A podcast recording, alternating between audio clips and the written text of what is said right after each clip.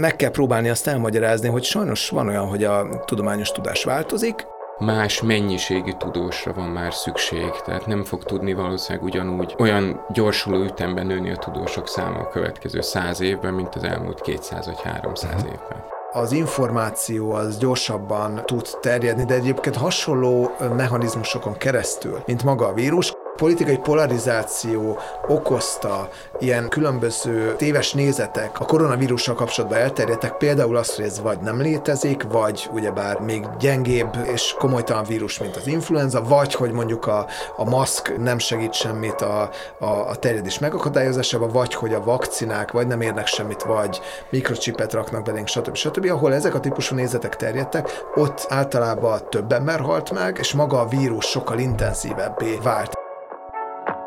ELTE Podcast ELTE Long. Tudomány és ami mögötte van. Könnyed beszélgetések az ELTE világából.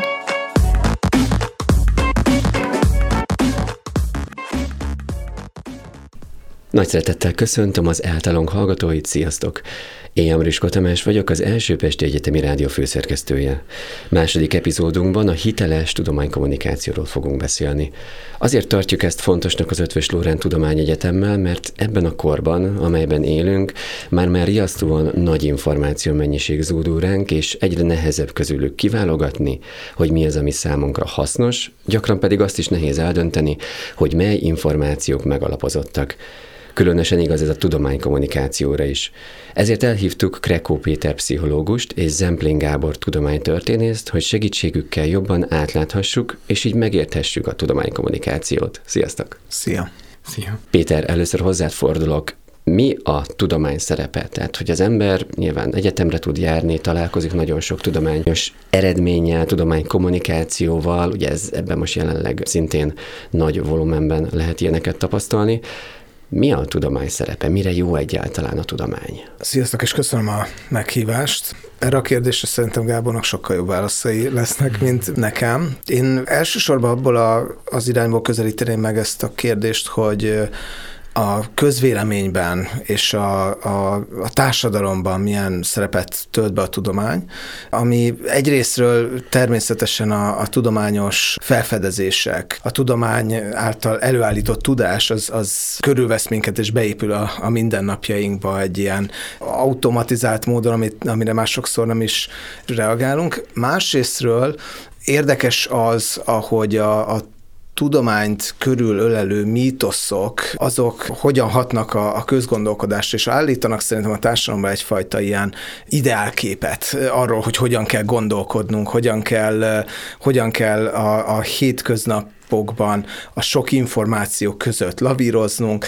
és hogyha megnézzük például azt a legfrissebb Euróbarométer felmérést, aminek az eredményén nemrég jöttek ki, akkor azt látjuk, hogy általában az európai közvéleményben, de a magyar társadalomban pedig különösen él egy ilyen nagyon idealizált kép a, a tudósokról, ami arról szól, hogy ők nem csak hogy intelligensek, hanem megbízhatóak és becsületesek, stb. És a magyar, magyar társadalomban még az európai átlagnál is sokkal erősebbek voltak ezek, a, ezek az ilyen pozitív előítéletek, sőt, egyébként még azt is el lehet mondani, hogy a, a magyarok az európai mintában leginkább gondolták úgy, hogy a társadalomtudományok azok a természettudományokhoz hasonlóan komoly tudományok, ami egy, egy jó alapot nyújt egyébként a hazai társadalomtudományos képzéshez. Tehát, hogy, hogy van egyfajta ilyen, ilyen szerepe is, hogy, hogy egy, egy modell teremt, egy, egyfajta ilyen kicsit idealizált képet vetít arról, hogy hogyan lehetne, kellene a, az információkat kezelnünk a, a világban, az más kérdés, hogy ennek a tudomány nem, nem minden esetben tud, tud megfelelni, de szerintem van,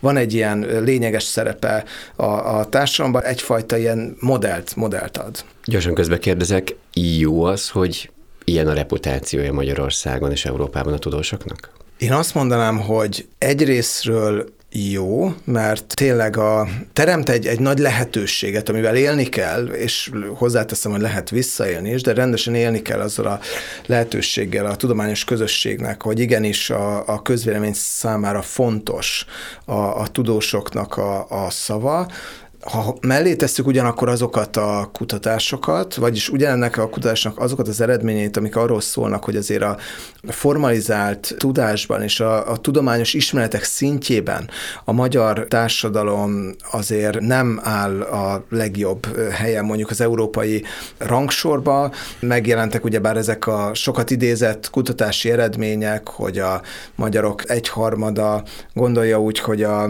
hogy az emberek együtt éltek a dinoszauruszokkal, ugyebár ez a Jurassic Parknak köszönhetően talán ez egy nagyon általános képzet, de, de vannak fontos, ennél fontosabbak is mondjuk, hogy viszonylag sokan gondolják azt, hogy az antibiotikumok mondjuk jók a vírusok ellen, amire hát tudjuk, hogy alapvetően nem, illetve az összeesküvés elméletekben nagyon erős a hiedelem, 48% a magyaroknak mondta azt, hogy a rák ellenszerét már feltalálták, csak a gyógyszercégek profit érdekből elhallgatják azokat. Tehát, hogyha egyszerre van jelen egy ilyen nagyon erős bizalom, sőt, egy ilyen nagyon idealizált kép a, a tudósokkal szemben, ugyanakkor van egy alacsonyabb szintje a, a tudományos tudásnak, amiben nyilván kiviláglik az is, hogy a, hogy a tudományos érdeklődéssel kapcsolatos szép szavak azok néha azért üresen csengenek, és van egyfajta ilyen félelem is a tudományjal szemben, hogy ezzel mennyire vissza lehet élni, akkor az a helyzet, hogy ez a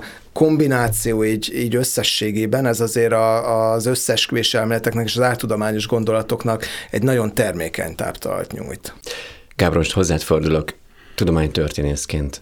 Mi a tudomány szerepe, funkciója? Hát ha egy mondatba próbálok válaszolni, akkor ez az a, a rendszere a társadalmunknak, ami amit azért fizettünk, hogy megbízható tudást állítson elő. Tehát mindenképp onnan indítanék, hogy ez egy közösségi vállalkozás, ez egy olyan közösségi vállalkozás, aminek nagyon fontos szerepe van abban, hogy javult az életminőségünk, hosszabb ideig élünk, és ha jól értem, azért valójában mindenkinek kéne már tudnia, aki potenciálisan ennek a műsornak a hallgatója, hogy mi a tudomány. Tehát, hogyha az oktatást megnézzük, mindenki évekig tanul a tudományokról. Kicsit pont ezért érdekes ez a kérdés, hogy megtanulják-e a tudományról azt, amit kell tudni az iskolába az emberek, hiszen, hogyha igen, akkor valószínűleg egészen más helyzetben lennénk most például. Akár ugye itt a vírustagadásra gondolunk, akár a dinoszauruszokra és a mondjuk evolúciót elutasító nézetekre. Tehát valójában ez együtt fejlődött a modern társadalmainkkal, folyamatosan évszázadok óta nőttek is a tananyagokban a tudományos tartalmak, és az utóbbi évtizedekben kezdtek talán csökkenni. Tehát itt nyilvánvalóan valamilyen értelemben egy fordulóponthoz értünk, kifejlődött valamilyen szintű technikai tudás, amivel rengeteg dolgot megoldunk, és szépen lassan viszont más mennyiségű tudósra van már szükség, tehát nem fog tudni valószínűleg ugyanúgy olyan gyorsuló ütemben nőni a tudósok száma a következő száz évben, mint az elmúlt 200 vagy 300 uh-huh. évben. Tehát gyakorlatilag már egyfajta aranykor az lezajlott? Én egy részben azt látom, szintén nekünk is iskolában tanították, hogy volt egy olyan dolog, hogy francia felvilágosodás, akkor azt mondták, hogy a világ az megismerhető, és akkor elkezdtünk ezért dolgozni. Amit te is mondtál, Gábor, hogy ez egy közösségi vállalkozás, és egyre csak nőtt és nőtt és nőtt a tudásanyag. Ugye ismerünk olyan tudósokat, akik nagyon sok mindennel foglalkoztak. De ez mára, így ebben a posztmodernek nevezett korban szétesett, feltételezem, és mit lehet ezzel csinálni? Mi a jelenkorban, most akár a 21. században a tudománynak a praktikus és egy olyan jellegű szerepe, amivel például pszichológiai szempontból a társadalmat lehet támogatni? Én röviden úgy kérdezném, hogy el tudod-e képzelni a mai életünket tudomány nélkül? Egyértelműen nem. Hát akkor az a szerepe, hogy így tudunk életben maradni. Tehát, hogy ennyi ember, ennyi tehén, stb. stb. Tehát ez az extra biomassa, ami itt a Földön van, az nagyon nagy mértékben a tudomány révén tudott így feldúsulni, így megnőni. Tehát az, hogy mi lenne nélküle, azt kell gondolnunk, hogy nagyon sok szempontból sokkal rosszabb életünk lenne.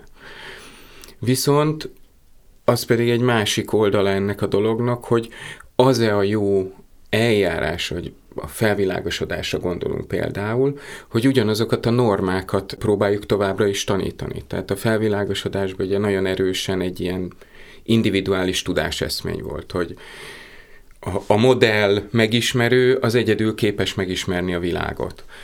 Ma azt gondolom, hogy ez sokkal távolabb van a valóságtól, vagy kevésbé egy hasznos felfogás, mint korábban. Tehát ma már sokkal inkább a tudományos tartalmak megértése, befogadása, a különböző forrásokból érkező tudományosnak tűnő tartalmak bírálata olyan kulcskészségek, amik valószínűleg előrébb visznek, mint hogyha nagyon leegyszerűsítve tanulunk valamit egy tudományos módszerről, és aztán azt látjuk, hogy szakértők egy adott kérdésben vitatkoznak, és nem tudnánk nyilvánvalóan dönteni az alapján, a tudás alapján, amit kaptunk. Uh-huh. Tehát gyakorlatilag már ez a kisé poroszos bemagoljuk a, a fogalmakat és visszamondjuk jellegű tudás elsajátítás már kevésbé működik? Én azt mondanám, hogyha megnézzük ennek a, a, az említett kutatásnak az eredményeit például, általában azokban az országokban magasabb a, a tudományos ismeretek szintje, mondjuk mit tudom én, Luxemburg, Hollandia, Belgium, ahol Németország is ott van egyébként, ahol élményszerűbb egy kicsit a, a tudományjal kapcsolatos oktatás. Mint a Gábor az előbb említette, szerintem nagyon fontos, hogy úgy tanulunk sokszor sokat tudományegyetemen a tudományról, hogy nekem néha azért az a tapasztalatom, hogy hallgatók sem mindig tökéletesen tudnak azonosulni mondjuk azzal a, a, az eszménnyel, vagy azzal a, a, a nagyon absztrakt és ilyen túlzott elvárásokat támasztó ilyen elvárásrendszerrel, amit, amit a, a tudományjal kapcsolatban megfogalmazunk. Tehát az biztos, hogy attól, mert 10 pontban, 15 pontban, 20 pontban, vagy 4 pontban megbeszéljük azt, hogy mik a, a tudománynak a, az értékei, a vele szembeni elvárás, az objektivitás, közösségiesség, stb. stb. Ettől még, még valószínűleg nem lesz átélhető valahogy a tudomány. Én azt gondolom, hogy a kicsit előre ugorva a gondolatmenetbe, hogy az áltudományokkal kapcsolatos történetek és az áltudományok oktatás az többek között azért lehet egyébként hasznos, mert sokkal érdekesebb, mint hogyha ilyen absztrakt módon tanítunk a, a, a tudományról és a, és a tudományos tudás megszerzésnek a folyamatára, majd nyilván szükséges, de ugyanakkor nem is nem elégséges ahhoz, hogy, hogy ez, ez befogadható legyen. És valóban, hogyha azt szeretnénk, hogy, hogy a tudósokat ne csak egy ilyen nagyon erős tisztelet övezze, ami, hogyha mellé társul az az érzés, hogy ők olyan nyelven beszélnek, és olyan dolgokról beszélnek, amit mi soha az életben nem fogunk tudni felfogni. Tehát, hogyha ha ez a kettő együtt megvan, akkor, és az elefántcsontoronyban ülő tudóssal szemben van egy ilyen nagyon erős tisztelet, ez, ez még nem jelenti önmagába azt, hogy a, a társadalom a, a tudományhoz a hétköznapokban is olyan módon fog visszanyúlni, ahogy azt egyébként a tudományos közösség szeretné, elvárná, és akkor lehet azon csodálkozni, egyébként, hogy, hogy mennyire széles tere van az összesküvés elméleteknek, az áltudományoknak, és nem, nyilván nem akarom azt mondani, hogy ezért egyedül és elsősorban a tudományos közeg felelős, de én azt gondolom, hogy végül is, mivel ez egy közösségi finanszírozású történet, ezért a tudósoknak folyamatosan gondolkodnia kell azon, hogy hogyan tudják a saját ismereteiket a szélesebb közönség számára hatékonyan átadni, és ez egy nagyon nehéz tanulási folyamat. Egyébként hozzá hozzáteszem azt, hogy, hogy vannak olyan tudományterületek, ahol ez sokkal nehezebb megtenni, mert olyan előképzettség szükséges hozzá, és olyan aprólékos és specializált tudományterületek vannak, hogy nem mindent olyan könnyű a, a, a közvéleménybe bevinni, de, de me, nyilván meg kell ezt próbálni, és, és az oktatás erre az első tanulási terep, de, de szerintem ezért fontosak az ilyen beszélgetések is, hogy egy kicsit a szélesebb közönség értesülhessen arról, hogy, hogy milyen tudományos eredmények vannak, meg mi, egyáltalán mi a, a tudomány szerepe. Szerintem ebben nagyon sokat kellene a hazai tudományos közösségnek fejlődnie, hogy, hogy valahogy erősebb legyen benne az az igény, hogy a, a tudást szélesebb közönséggel megismertesse, és sajnos valóban olyan helyzetekben látszik ennek a hátulütője, mint például most a, a koronavírus, amikor azért a magyar társadalomban például a vakcina ellenesek aránya, mondjuk európai összevetésben azért magasnak mondható, még a közép-kelet-európai összevetésben nem is extrém magas. Erről fogunk még beszélni. Gábor, mondtál egy olyat, hogy a világ megismerésének ez az étosz, ez a szelleme, ez így, ez így szétesett. És visszafordulok hozzád, Péter, ez pszichológiai szempontból az emberre ez hogyan hat? Mert én például azt érzem, még az egyetemi tanulmányom alatt is, hogy nagyon sok mindent megtanulunk, ez egy hatalmas nagy rendszerben van benne, és mondjuk ahhoz, hogy a saját szakterületemet legyen az bármi legalább elég jól értsem, ahhoz azért legalább egy 5-6 évet el kell tölteni egyetemen aktívan. Tehát sokszor ez egy riasztó dolog volt, hogy tanulod, tanulod, tanulod, és kevésbé van rendszerben. De ez így akár össztársadalmilag, vagy az egyén szintjén milyen hatásokat váltott ki, hogy egyszerűen látjuk azt, érezzük, tapasztaljuk, hogy a világ az számunkra nem teljesen megismerhető. Itt szerintem fontos két dolog között különbséget tenni. Marcy Shore írta egy, egy kiváló eszében, hogy a, a post-truth, tehát ez ennek a valóság utáni világnak van, és a tényekkel való, tényekkel szemben bizonytalanságnak van két típusa.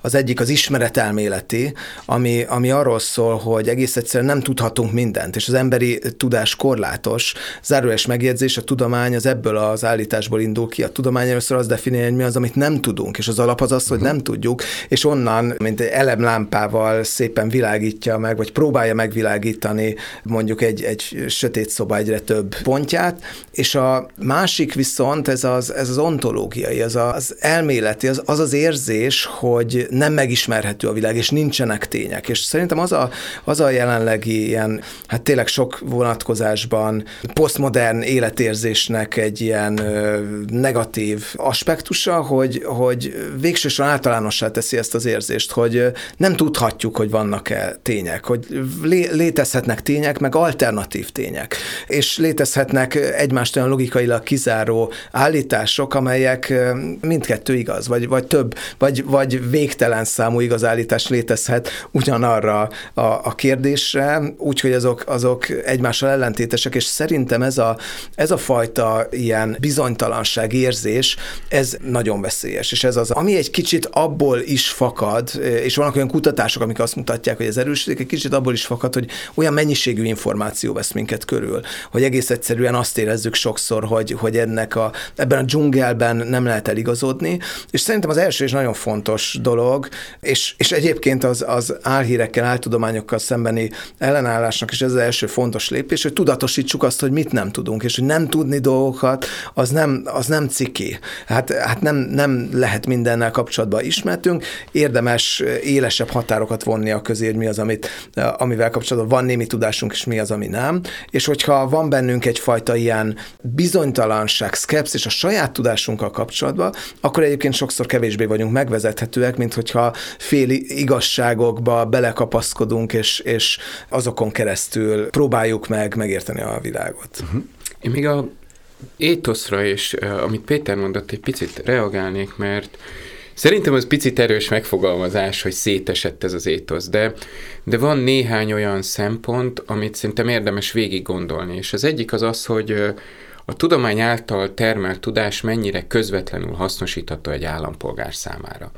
Tehát én azt gondolom, hogy az évszázadokon keresztül nőtt, egyre javult, a saját könyvtáramban én azt gondolom, hogy ugye a 30-as évek után már nem találok olyan könyvet, ami jobb, mint az előző, és egy kötetbe több tudományos tartalmat tudna hasznosan összefoglalni. Tehát ugye a 30-as években, hogyha megnéz egy ilyen egykötetes a tudományról, tudományos almanach, vagy nem tudom hogy mit az ember, akkor abban rengeteg olyan dolgot talál, amit ő a saját konkrét életébe tud használni. Különböző helyekről származó barna széneknek az égéshője, hogyan lehet jóddal megnézni, hogy hamisított-e a tejföl, és ezek ma már nem úgy életszerűek. Tehát egyfelől nagy kiszolgálókon keresztül érkezik hozzánk a gáz, másfelől az, ami 70-80 éve hamisításnak tűnt, az ma bőven benne van a legtöbb joghurt, tejföl, meg tejtermékbe.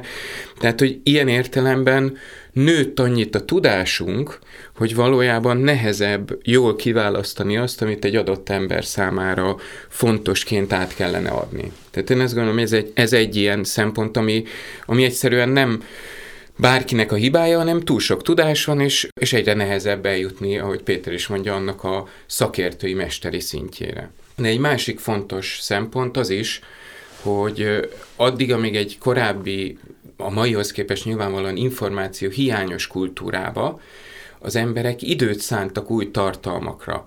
Egy-egy könyv átalakította a gondolkodását, vagy a világlátását az embernek. Tehát nagyon fontos volt a, ugye az intenzív olvasási gyakorlatok jelentősége. Ehhez képest mára, aki most felnő, az már döntően extenzív módon olvas, tehát gyorsan átfut nagy tartalmakat, kevés marad meg belőle stb. Tehát, tehát ez is egy olyan egyszerűen az információ mennyiség növekedésével együtt járó valami, ami egyszerűen hat ránk, így működünk, és igazából még be se tudjuk árazni, hogy 30-40 év múlva azok, akik most nőnek föl ebbe a kultúrába, azok hogyan fognak hozzáállni az élethez, mit fognak tudni, mennyire könnyen lehet őket befolyásolni, stb. És, és hogy még egy harmadikat is mondjak, ezt, ezt szerintem Péter is említette valamennyire, hogy maga a tudomány az, hogy ilyen nagy és ilyen sokat tud, részben azért tud ilyen sokat, mert különböző specializált nyelveket alakít ki. Na most nyilvánvaló, hogyha én nem igazán mestere vagyok ezeknek a nyelveknek, akkor azt is látom, hogy különböző szakterületeken ugyanazok a képviselők más-más jelentéssel használják ugyanazokat a szavakat.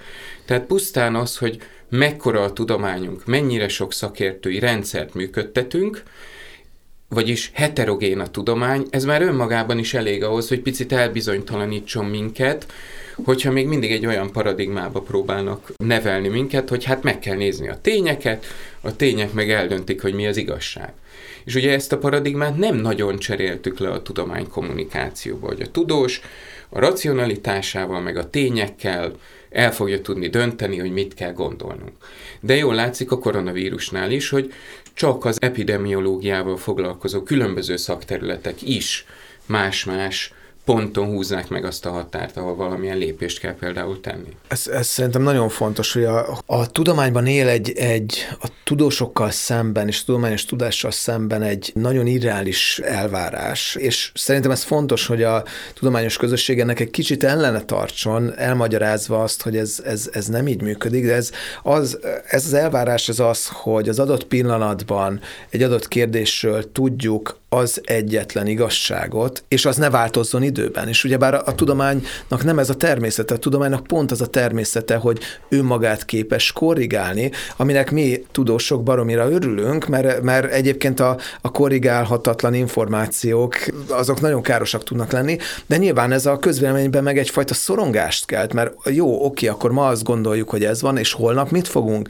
gondolni, akkor lehet, hogy holnapi tudásunk az más lesz, mint a mai, sajnos bizonyos vonatkozásokban igen, és van, van ehhez általában egy olyan elvárás is, hogy a tudós az mondja meg azt pontosan, hogy mi, mi fog történni, mondjuk a koronavírus kapcsán, hogy, hogy mondja meg a tudós azt, hogy mikor jön a következő hullám, milyen hosszú lesz, hányan fognak benne megbetegedni, meghalni, és az a baj, hogy szerintem sajnos vannak olyanok a nyilvánosságban, akik ezt az igényt kielégítik. Megpróbálják kielégíteni, és tele van a, a, az internet ezek után az ilyen hamis vagy téves előrejelzéseknek a garmadájával, amik, amikből sokan azt a következtetést vonják le, hogy na, hát akkor a tudósok csak össze-vissza beszélnek, és nem, nem is képesek arra, hogy előre lássák, hogy mi van. Na, ennyi, ennyit ér a, a tudomány. Tehát, hogy, a, hogy ez a túlzott elvárás, ez egyébként a tudományból való kiábrándulást is ered eredményezheti, és el, meg kell próbálni azt elmagyarázni, hogy sajnos van olyan, hogy a tudományos tudás változik, záróes megjegyzés, hogy vannak, van olyan,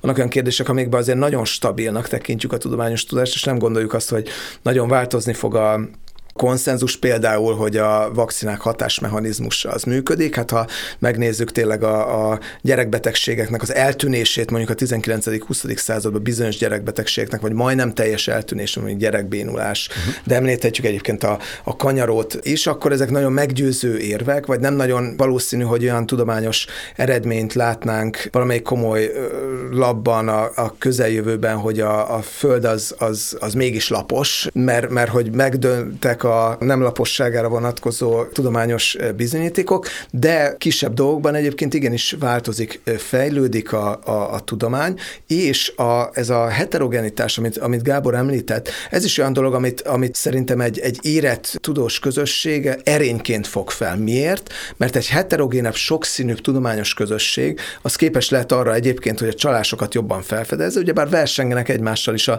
tudósok, és ha érdekeltek abba, hogy a másiknak a, a a, a rossz tudományos praktikáit vagy csalásait leleplezzék, akkor ez, ez egy biztosíték a, arra, hogy, hogy jobb minőségű tudás álljon elő, illetve a, a sokszínűbb tudományos közösség, ez különösen igaz szerintem a társadalomtudományokban, de a természettudományokban is, az, az egész egyszerűen azért lehet hatékony, mert, mert a tudományos versengő állításoknak a, a terepe, és, és igenis fontos az, hogy, hogy új típusú gondolatok, sokszor szokatlan gondolatok, a konszenzussal szembe menő gondolatok szülessenek, különben nem fejlődne a, a gondolkodásunk, de megint csak ez egy, ez egy laikus perspektívából megint egy ilyen furcsa dolog, hogy oké, okay, akkor tudósak sem értenek egyet bizonyos kérdésekben, akkor mit tudunk, akkor, akkor, akkor én laikusként főleg mit gondoljak, és, és ez szerintem nagyon nehéz dilemma. Tényleg, hogy a tudományba levő ilyen inheres bizonytalanságból egyébként az, aki a, a tudományt a hétköznapokban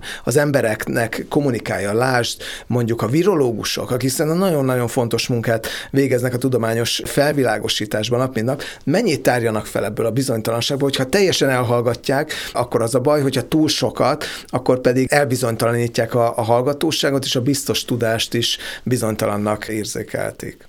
Mit gondoltok, honnan ered ez a fajta elképzelés a tudósok felé, hogy a tudósnak meg kell mondani a tutit? Ez egy olyan szempontból nyilván sokféle válasz van. Egyfelől ilyen típusú elvárást maga a tudomány is elég sokszor közvetít magáról.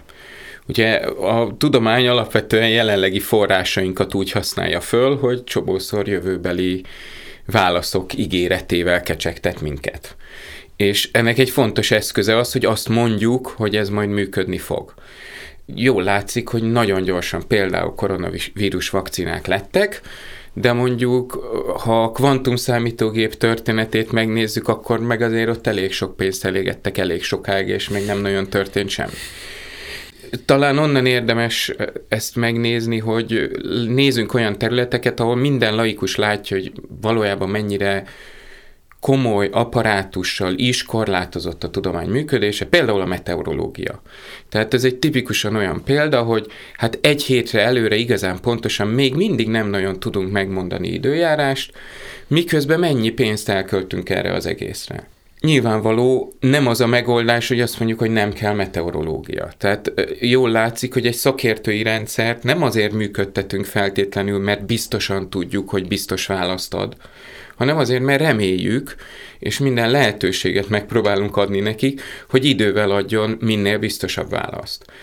A leegyszerűsítések, a klasszikus tudománykommunikációnak az ilyen tényalapú diskurzusoknak az előtérbe állítása, azok viszont mind-mind egyszerűsítik ezeket a képleteket. Tehát nyilvánvalóan nehezebb feldolgozni egy statisztikai, vagy egy ilyen százalékokkal operáló állítás, mint hogyha azt mondják, hogy ezt ne csináld, ezt meg csináld. De nyilvánvaló az is, hogy a tudományos állítások meg inkább ezekhez a valószínűségekhez, gyakoriságokhoz kapcsolódnak, és ezt maguk a tudósok is így látják.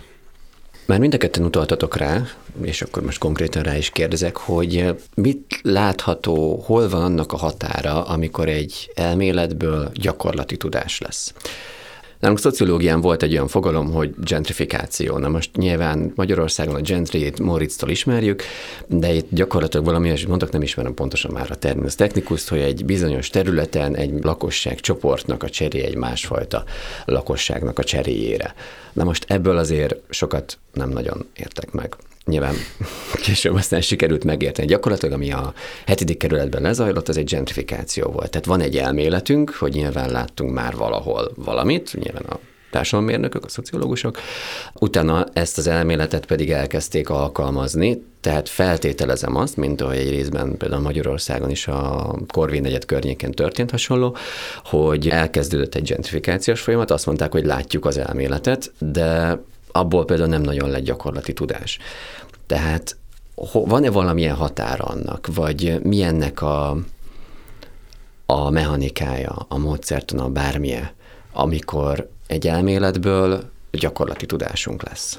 Erre szerintem ilyen nagyon általános szabályszerűséget nem nagyon lehet mondani, mert ez, ez nagyon függ területtől, társadalmi kontextustól, és, és sok mindentől, ugyebár az, hogy a tudományos tudás az átkerül-e mondjuk, hogy, hogy konkretizáljuk a dolgot mondjuk politikai, szakpolitikai döntéshozatalba, ugyebár abba is egy nagyon sok más tényező beleszól, például az, hogy vannak olyan, nem tudom, tudományos elméleteken alapuló megoldások, mondjuk akár városrendezésre, akár mondjuk, nem tudom, bevándorláspolitika, vagy sok mindent lehet említeni, amelyek népszerűbbek, és vannak, amelyek sokkal kevésbé. Mondjuk, hogy erre egy, egy példát mondjak, a drogprevencióval kapcsolatos, hát ilyen modern tudás, ami például olyan lehetőségeket helyez előtérbe, mint a tűcsereautomaták, vagy mondjuk akár a belövőszobák, egész egyszerűen abból a, a felismerésből kiindulva, hogy a társadalomra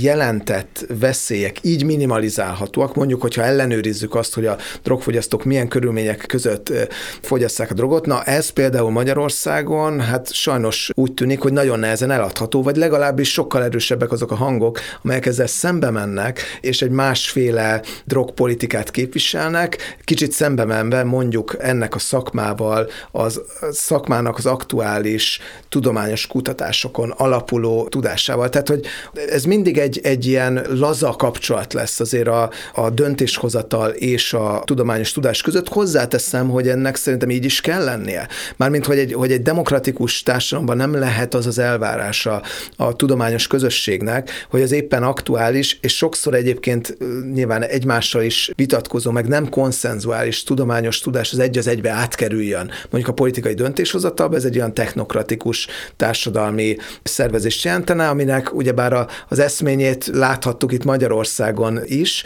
és hát vannak olyan politikai rendszerek, amelyek ezt szeretik kidomborítani, vagy ezt tekintik céljuknak, de, de az a helyzet, hogy ez a történelme nem sokszor vezetett jóra. Tehát, hogy, a, hogy ezt el kell fogadni, hogy a, a társadalom és a tudomány viszonya az mindig egy komplex viszony lesz, mint ahogy a politika és a tudomány viszony is komplex viszony lesz, ami persze nem jelenti azt, hogy feltétlenül az kellene, hogy legyen az elvárás, hogyha mondjuk nem tudom, egy társadalomban erősek a, az oltás ellenes vélemények, akkor ezt kiszolgálja a politika, vagy a kormányzati politika. Tehát, hogy igenis sokszor ellene kell tartania mondjuk a tudományjal szemben vitatkozó társadalmi konszenzussal egy felelős politikai döntéshozónak, de egy felelős politikai döntéshozónak például nagyon sok mindent kell figyelembe venni, és nem várhatjuk el azt, hogy egy az egybe csak és kizárólag a tudósok hangját hallja meg, és még egy válasz a kérdésedre, hogy a, ez inkább egy ilyen szubjektív válasz lesz, hogy szerintem a, a mondjuk a jól megírt tudományos bevezető köteteknek éppen az a jellemzője, hogy, hogy nyújtanak egyfajta ilyen aha élményt az ember számára. Én emlékszem, amikor az 19 éves lett, amikor először szociológia könyv volt a kezemben, amit így végigolvastam, de a szociálpszichológiával ugyanez volt, és, és revelatív ereje volt. Úgy éreztem, hogy most többet megtudok a, a valóságról, és szubjektíven úgy éreztem, hogy az elméletet a gyakorlatban viszont látom, mert egész egyszerűen olyan jelenséget írt le a, a környezetembe, amiket jobban meg tudtam ezáltal érteni. Úgyhogy ez, ez az első és fontos fel feladat szerintem, hogy úgy érezzék sokan, mondjuk, hogyha tudományos tudással találkoznak, hogy, hogy a hétköznapi világból többet megértenek ezáltal. Mely volt ez a relevatív erejű könyv? Giddensnek a szociológia könyve, és Joseph Forgásznak a társas érintkezés pszichológiája című könyve. Ez, ez utóbbi, bár már sok vonatkozásban tovább tart a szociálpszichológia, mint ahogy ott a könyvbe le van írva, de továbbra is mindenkinek nagyon tudom ajánlani. Jobb bevezető könyv ebbe a, a disziplinában nem nagyon van. Uh-huh. Gábor, hogyan lesz az elméletből a gyakorlat? Én onnan kérdezem, hogy hogyan nem lesz. Tehát, hogy a gyerek, amikor megtanul szavakat, akkor valamennyire már egy elmélethez kapcsolódó módon kezdi látni a világot. Tehát én azt gondolom, hogy a, a nyelven keresztül nagyon súlyosan alkalmazunk elméleteket. Ta, talán innen kezdeném. És ugye maga az elmélet megszületése sem független a nyelvhasználat megfelelő finom hangolásától. Tehát például, amikor ugye Ludwig Fleck, a híres ilyen tudomány szociológus, a második világháború előtt már rengeteget tanulmányozott orvosi közösségeket. Ő maga is orvos volt, és azt látta, hogy amikor van egy új betegség, tehát kvázi van egy elméletünk arról, hogy itt egy betegségnek van egy új hordozója, az még egyáltalán nem jelenti azt, hogy ezt mindenki látná. Az még egyáltalán nem jelenti azt, hogy mindenki le tudná írni, hogy mit lát, és egy több éves, akár több évtizedes folyamat, amíg végre azoknak a furcsa baktériumoknak, amik ilyen olyan alakúak, változékonyak, mindenféle csinálnak, megtaláljuk azt a leírási nyelvét, amin keresztül ugye értelmezni tudjuk azt, hogy tényleg lett egy új betegségünk. Tehát, tehát hogy mondjam, az elmélet kialakulása is már gyakorlathoz kötött. Uh-huh. Ez az egyik válaszom. A másik az, és ez meg Harry Collinshoz fog kapcsolódni, aki egy még most is nagyon aktívan dolgozó tudományszociológus, aki aki évtizedeken keresztül nagy energiájú fizikusokat vizsgált, eljárt a konferenciáikra, ott beszélgetett velük a konferenciákon, és egy idő után egy csomóan azt hitték, hogy ő is gravitációs hullámokkal foglalkozik. Miközben egy kütyüt se tudott volna bekapcsolni. És Collins ezt nagyon komolyan vette ezt a személyes élményt, és elkezdett rengeteget foglalkozni azzal, hogy mi a nyelvhasználatnak a viszonya az elmélettel, illetve a gyakorlattal, és egészen jópofa kísérleti helyzeteket is kialakított, ahol például a Turing-féle ilyen imitációs játékhoz hasonlóan el kell játszani valamilyen típusú szakértelmünket. Meg kell mutatni, hogy van-e olyan szakértelmünk, ami igazából nincs.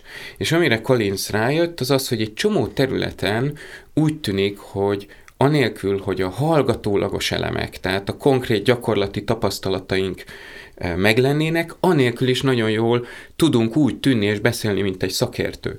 Sok könyvbe visszatért ilyenekre, tehát, hogy például az állorvosok ritkán azért buknak le, mert rossz terápiát írnak föl. Tehát, hogyha végignézzük azokat az orvosokat, akik orvosi diploma nélkül kvázi úgy praktizáltak, hogy megvezették az embereket, legtöbbször valamilyen hazugság a képzésük kapcsán, vagy egy hamisított oklevél kapcsán buknak le, de nem azért, mert kevésbé lennének hatékonyak, mint az orvosok.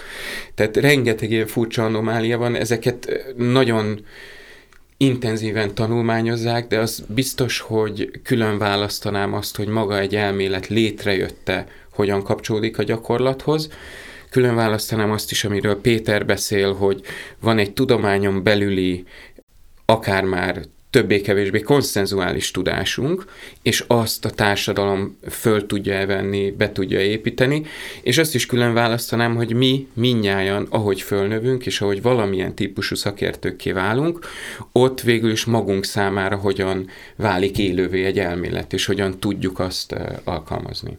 Korábbi előadásaitokban beszéltetek már különböző úgynevezett szakszavakról, amiket ugye terminus hívunk, de maradjunk a szakszónál, illetve a tudományos kommunikációban, az áltudományokban ezek a, ezek a kifejezések rendszeresen előjönnek. Kérlek, segítsetek nekem ezeket röviden megérteni, hogy mi az az echo chamber, a think tank, az infodémia és a hoax. Az első kettőre vállalkozom és talán jóval rövidebb az echo chamber magyarázata. Azt gondolom, hogy ezt szinte értjük, hogyha már értjük az angolt. Ugye valahogy a visszhangkamrákról van szó. Mit hallunk vissza egy ilyen visszhangkamrába? Tipikusan a saját véleményünket, és miért halljuk vissza a visszhangkamrákba a saját véleményünket? Mert például azokon a közösségi média platformokon, ahol accountjaink, barátaink vannak, ott tipikusan szelektálunk a tartalmak között. Egyrészt a barátok között is, meg azok között is, hogy milyen tartalmakat lájkolunk vagy nem. Szépen lassan ezek a platformok kialakítják a mi ízléseinknek megfelelő üzenetek alapján adott hírfolyamokat, tehát az echo chamber az egyszerűen annak a fölerősödése és patológikussá válása, hogy a többséginek hit véleményt hajlamosak vagyunk igaznak hinni, viszont a mostani kommunikációs ökoszisztémába egyre kevesebbet találkozunk a tényleges többségi véleménnyel, és egyre inkább minnyáján valamennyire a saját szelektált véleményeinket kapjuk vissza. Uh-huh.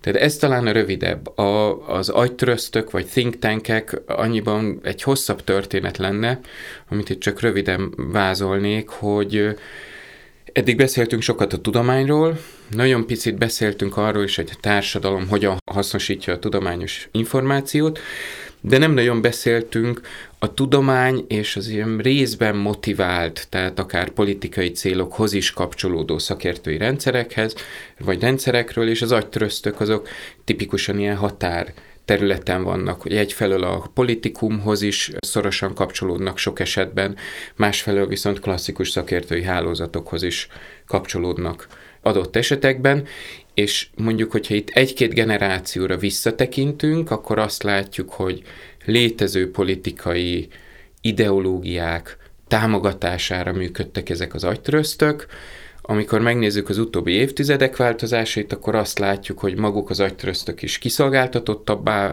váltak, például a 2008-as válság után finanszírozási nehézségeik voltak, és egyszerűen pénzt kellett találniuk a további működéshez.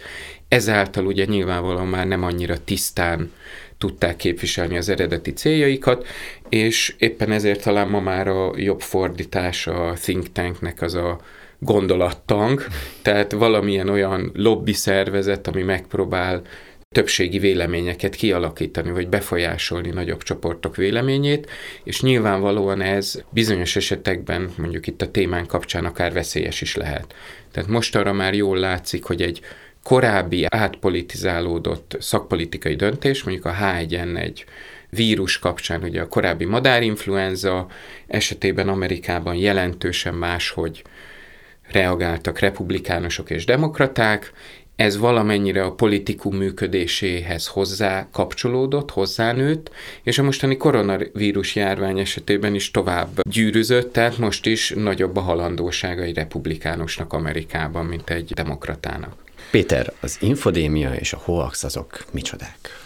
Igen, még annyit muszáj elmondanom itt a, a think tankeknek a, a védelmében, mert én magam is vezetek egyet itt Magyarországon, hogy nem minden think tankre igaz az, hogy partikuláris érdekek kiszolgálójává válik, de egyébként a Ugyebár ez döntése is az adott szervezetnek és az adott szervezet vezetőjének, hogy a saját értékrendjéhez és témáihoz talál-e mondjuk támogatót, vagy pedig fordítva megnézi, hogy mik azok a, a témák, amire könnyű pénzt találni, és utána azoknak a, a szószólójává szegődik. De a jelenség, amiről Gábor beszélt, az valóban igaz, hogy egyrésztről vannak ezek a szervezetek, amik, amik szerintem abból szempontból abszolút hasznosak tudnak lenni, hogy egy, hogy egy hidat vernek a, a tudományos szakértői közösség és a döntéshozói közösség, meg a szélesebb közvélemény közé, és ez, ez ennek, ennek lehet abszolút kedvező hatása. Más oldalról, főleg a washingtoni think tankek esetében nagyon sok olyan eset derült ki, amikor arról volt szó, hogy mondjuk mondjuk egy adott ország oligarchái támogattak egy, egy think tanket a saját agendájuk érdekében, vagy például a fosszilis energia lobby támogatott bizonyos think tankeket azért, hogy, a, hogy erősítse a bizonytalanságot azzal kapcsolatban, hogy van-e tudományos konszenzus az ember által okozott klímaváltozás körül, tehát hogy valóban vissza lehet ezzel élni. De a nekem dedikált kérdéseket felvéve az infodémia fogalma, ez egy olyan fogalom, ezt legutóbb a WHO erősítette fel a kommunikációjában, és szerintem nagyon jó, hogy a, hogy a WHO szóba hozta ezt a fogalmat. Két értelembe is alkalmazhatjuk. A, az egyik, és ebbe az értelembe hozta szóba a WHO, hogy a, az információ az gyorsabban tud terjedni, de egyébként hasonló mechanizmusokon keresztül, mint maga a vírus. Képzeljük el azt, hogy mondjuk ha egy álhírt minden ember ez egy hipotetikus elképzelés, mondjuk két másik embernek átad, akkor utána az álhírek terjedése is nagyon hasonlóan, akár ilyen, ilyen vírusbiológiai képletekkel leírható módon fog terjedni, és sok esetben egyébként ez megfigyelhető, hogy, a, hogy az álhírek terjedése az hasonló dinamikát tud követni, mint, mint mondjuk a, a, a vírusoknak, a, vagy járványoknak a, a terjedése. A, másik fontos olvasat ennek a fogalomnak, hogy az információhoz hozzáadhat magához a pandémiához. A, van egyfajta ilyen körkörös okság. Uh-huh. Egyrésztről azt látjuk, és, és itt visszakanyarodva arra, amit, amit Gábor mondott, hogy a, ahol a dezinformáció, vagy a, a politikai polarizáció okozta ilyen különböző téves nézetek a, a koronavírussal kapcsolatban elterjedtek, például az, hogy ez vagy nem létezik, vagy ugyebár még gyengébb és komolytalan vírus, mint az influenza, vagy hogy mondjuk a, a maszk nem segít semmit a terjedés megakadályozásában, vagy hogy a vakcinák vagy nem érnek semmit, vagy mikrocsipet raknak belénk, stb. stb. Ahol ezek a típusú nézetek terjedtek, ott általában több ember halt meg, és maga a vírus sokkal intenzívebbé vált. Más oldalról pedig természetesen igaz az, hogy maguk ezek az információs járványok, ezek követik a valódi járványokat, az, a, az, a, az egyik nagyon fontos megfigyelés az összesküvések, álhírek, szóbeszédek terjedésével kapcsolatban, hogy az ilyen egész társadalmakat érintő negatív események nyomában nagyon könnyen burjánzanak el, és, és pontosan ezt látjuk egyébként a koronavírus kapcsán. Tehát ezért ennek az infodémia fogalomnak szerintem van magyarázó ereje. Én a hoax helyett jobban kedvelem mondjuk a dezinformáció fogalmát, ami a tudatosan téves vagy megvezető információval való tudatos megvezetést jelenti valamilyen módon, tehát a, a dezinformáció az a, az intézményesített becsapás voltak éppen, és ami ugyanakkor fontos, hogy ezt elhatároljuk a, a tévhit fogalmát, ugyebár nagyon sokszor azért terjesztünk bizonyos téves információkat, hogy mi magunk is azt gondoljuk, hogy ez igaz, de lehet, hogy az, aki elkezdte terjeszteni, ő is azt gondolja, hogy igaz. Ez egyik legnehezebb dolog egyébként a dezinformáció kutatásában, hogy megállapítsuk azt, hogy volt a szándékosság a megvezetés mögött, és vannak olyan esetek, amikor ez jóval egyszerűbb. Mondjuk, ha az orosz katonai titkos szolgálathoz kötődő szervezetek terjesztenek dezinformációt, akkor azért feltételezhetjük azt, hogy ott nem csak véletlenül tévedés áldozataivá váltak, de vannak olyan esetek, mondjuk a koronavírus dezinformáció kapcsán, amikor Iránban elkezdett terjedni egy olyan téves hiedelem, hogy a metilalkohol, ami ugye bár idegméreg, az megóvja az embereket a koronavírustól, akkor ebben nagyon sokan haltak bele. Nem tudjuk, hogy, e, hogy volt-e szándékossága mögött, hogy valaki ezt elkezdte terjeszteni, vagy egy olyan kultúrában, ahol tabusított az alkoholfogyasztás, ott ez kitermelte valahogy ezt a tévhitet, ami utána sajátos módon egy ilyen halálos turnéra indult. Most eljutottunk addig a pontig, hogy hogyan lehet megkülönböztetni a tudományt az áltudománytól. Nyilván ez egy nagyon egyszerű kérdés, és hatalmas, nagy, hosszú válaszokat tudtak rá adni.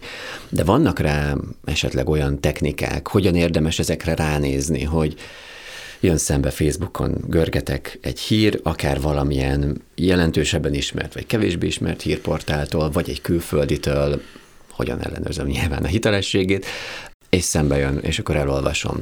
Arról egyáltalán például hogyan tudom eldönteni, hogy, hogy az valós vagy nem valós. Vagy hogyha egy nagyot lépek hátra, vagy előre, teljesen mindegy. Hogyha van egy doktor, aki valamilyen kijelentést tesz, akkor róla hogyan tudom eldönteni, hogy ez egy, az egy racionális, ez egy logikus, ez egy tudományos kijelentés, nem pedig egy kamu. Én visszakérdeznék egy picit, mert ugye azt elfogadjuk, hogy elmegyünk egy orvoshoz, és az orvossal beszélgettünk, és ő föl akar írni nekünk antibiotikumot, és akkor elmegyünk egy másik orvoshoz, és ő nem akar fölírni antibiotikumot, és ráhallgatunk. Tehát ez oké okay még? Mert ugye ez azt jelenti, hogy egymásnak teljesen ellentmondó információkkal találkozunk, nem gondoljuk azt feltétlenül, hogy bármelyik orvos rossz lenne, de mégis mi döntünk.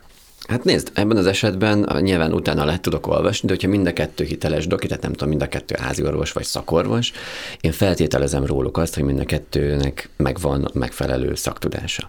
Az, hogy azt a szaktudást, mert egy korábban mondtatok, hogyan alkalmazza, hogyan az elméletből, hogyan lesz valamiképpen gyakorlat, azt feltételezem, hogy ők ezt jól tudják csinálni, és onnantól kezdve én döntöm el, hogy melyikre hallgatok, vagy az egyiket választom, vagy a másikat választom, hiszen nem nincsenek meg ezek a én legalábbis ezt gondolom egyszerű ez esetben betegként, nincsenek meg azok az utak, hogyha tudjuk, hogy ez fog történni, akkor abból az fog majd lenni. Tehát egy ilyen oksági kapcsolat alapvetően. Ez még nekem belefér. Azért kérdeztem csak, mert ugye ez azt jelenti, hogy akkor szeretnénk dönteni a források hitelessége kapcsán, de nem feltétlenül gondoljuk azt, hogy csak egyfajta ilyen unikális leírása van a világnak. És akkor azért már jóval, mm, hogy mondjam, részletesebben tudunk belemenni az egyéb részletekbe.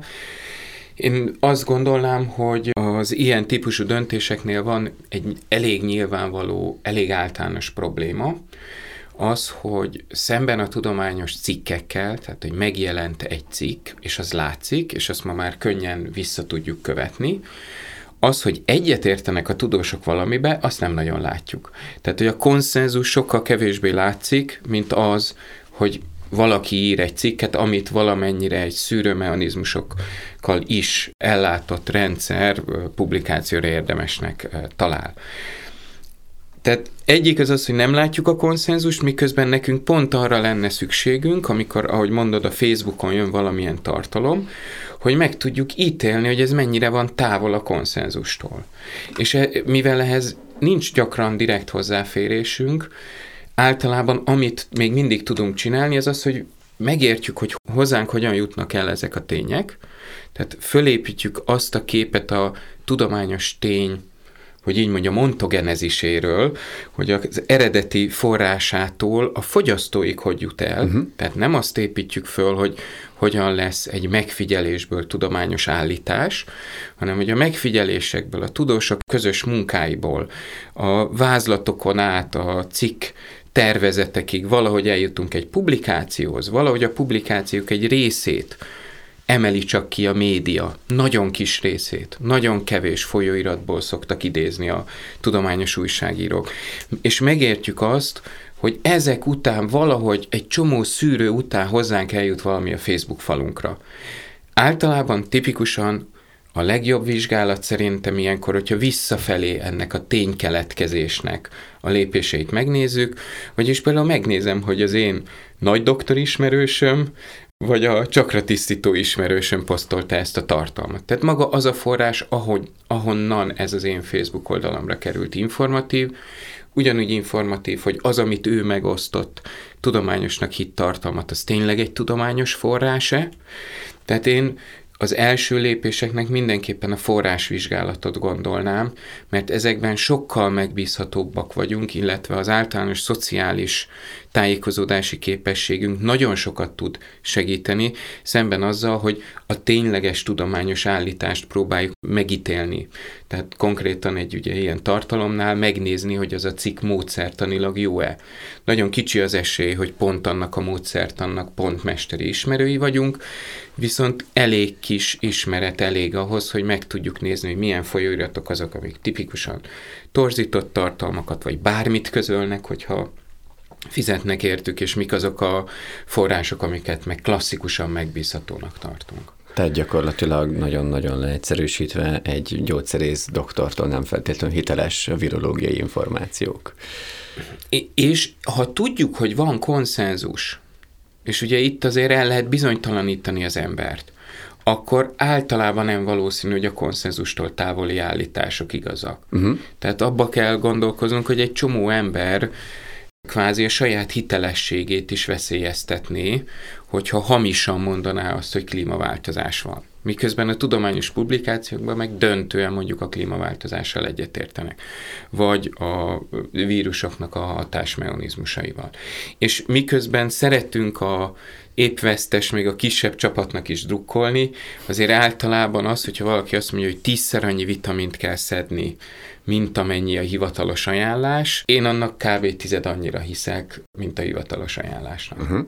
Igen, ez szerintem nagyon fontos gondolat, és innen folytatnám, hogy a konszenzustól távoli állítás, ami büszkén mondja magáról, hogy a konszenzust töri meg, ez általában egy jó indikátora az áltudományos kijelentéseknek, és ez nagyon fontos, amiről Gábor beszélt, hogy valóban hát nem lehet azt elvárni a tudósoktól se, igazából senkitől, hogy, a, hogy mondjuk az atomfizikához, a, a mikrobiológiához, vagy ugyebár a, a klímatudományhoz ugyanolyan szinten értsen, de hogyha találkozunk olyan, hát ilyen önjelölt tudományos profétákkal, akik azt mondják, hogy van a tudományos közösség, aminek az egésze korrupt, benne van bizonyos lobby szervezeteknek a zsebébe, lásd mondjuk az orvosok, akik a vakcinákat népszerűsítik, ők a gyógyszerlobbinak a zsebébe, de itt vagyunk mi, a tiszta, nyílt szemű és természetesen profit iránt egyáltalán nem érdeklődő, egyébként zárójeles megjegyzés általában vállalkozók, akik saját maguk is igen, például vitaminokat, meg más, más kiegészítőket árulnak, de hogy itt vagyunk mi, akik lerántjuk a leplet erről az összeesküvésről, tudósoknak erről az összeesküvéséről, és mi elmondjuk a valóságot, na ez a narratíva, ez szinte bizonyos, hogy hamis. És mert egész egyszerűen a tudományos közösségek azok nem így működnek, és nem kell vakon megbízni a tudósokban. Van, volt már hamisított tudományos eredmény, amit vissza kellett vanni. Van rossz minőségű tudomány, junk science, ami egyébként sajnos egy fontos forrása szintén az áltudományosságnak, és ez aláhúzza azt, hogy milyen fontos a tudományos kapuőröknek a szerepe, hogy jól megszűrjék a, a tudományos írásokat és, a, és a, a publikációkat, de ha azt látjuk, hogy ez egy egymással is versengő személyeknek a közössége, a tudományos közösség, akkor egész egyszerűen nem életszerű az, hogy mindenki ugyanabba a korrupt kánonba vegyen részt, és, és szerencsére a tudomány az nem így működik. Tehát, hogy ez, a, ez az ilyen heroikus összeesküvés elméleti narratívába való beágyazódás, és ez az öndefiníció, hogy, hogy én állok szembe a korrupt tudományos elittel, na ez, ez általában az áltudományos bizniszmeneknek és, és vállalkozóknak, meg ilyen hamis profitáknak a jellemzője. Ugye most novemberben zárult le a Magyar Tudomány ünnepe, amelynek a mottója tudomány iránytű az élhető jövőhöz. Mit gondoltak erről? Valóban a tudomány lehet majd, fog lenni egy élhető jövőnek a elhozója? Én röviden azt gondolom, hogy igen, és, és mivel mi is tudományegyetemet képviselünk, én azt gondolom, hogy mi ebben a, a talán osztozunk ebben az optimizmusban, de én inkább onnan közelíteném ezt meg, hogy szerintem nagyon örvendetes az, hogy a Magyar Tudományos Akadémia és a Hazai Tudományos Közeg, mint egyre többet foglalkozna az áltudományok kérdéskörével, és nagyon lényeges az is, hogy, hogy próbáljuk megérteni ennek a, a mozgatórugóit, tehát hogy itt nem egyszerűen információhiányról van szó, hogy az előző gondolathoz visszakanyarodni, kanyarodjak, az emberek hinni akarnak bizonyos a tudományos állításokkal ellenkező állításokban sokszor, és hogy, hogy ez, ennek a természetét jól megérthessük, az első lépés lehet afelé, tehát az áltudományokat tudományosan vizsgáljuk, az első lépés lehet afelé, hogy, hogy a tudománynak ezt a nemes célkitűzését és misszióját, ezt, ezt a társadalomban többen magukénak érezzék. Én is azt gondolom, hogy tudomány nélkül élhető lenne az életünk, ugye ez már elő is került korábban, és nem nagyon, bár nyilvánvalóan nem egyértelmű, hogy a tudomány milyen értelemben ad például morális iránytűt. Tehát azt gondolom, hogy lehet, hogy más is fontos az élhető életért, de az biztos, hogy tudomány nélkül a mai társadalmaink nagyon nehezen tudnának élhető módon élni. Krekó Péter és Zemlön Gábor, köszönöm szépen, hogy itt voltatok. Köszönjük, Köszönjük a lehetőséget. ELTE Podcast Eltelong tudomány és ami mögötte van. Könnyed beszélgetések az ELTE világából.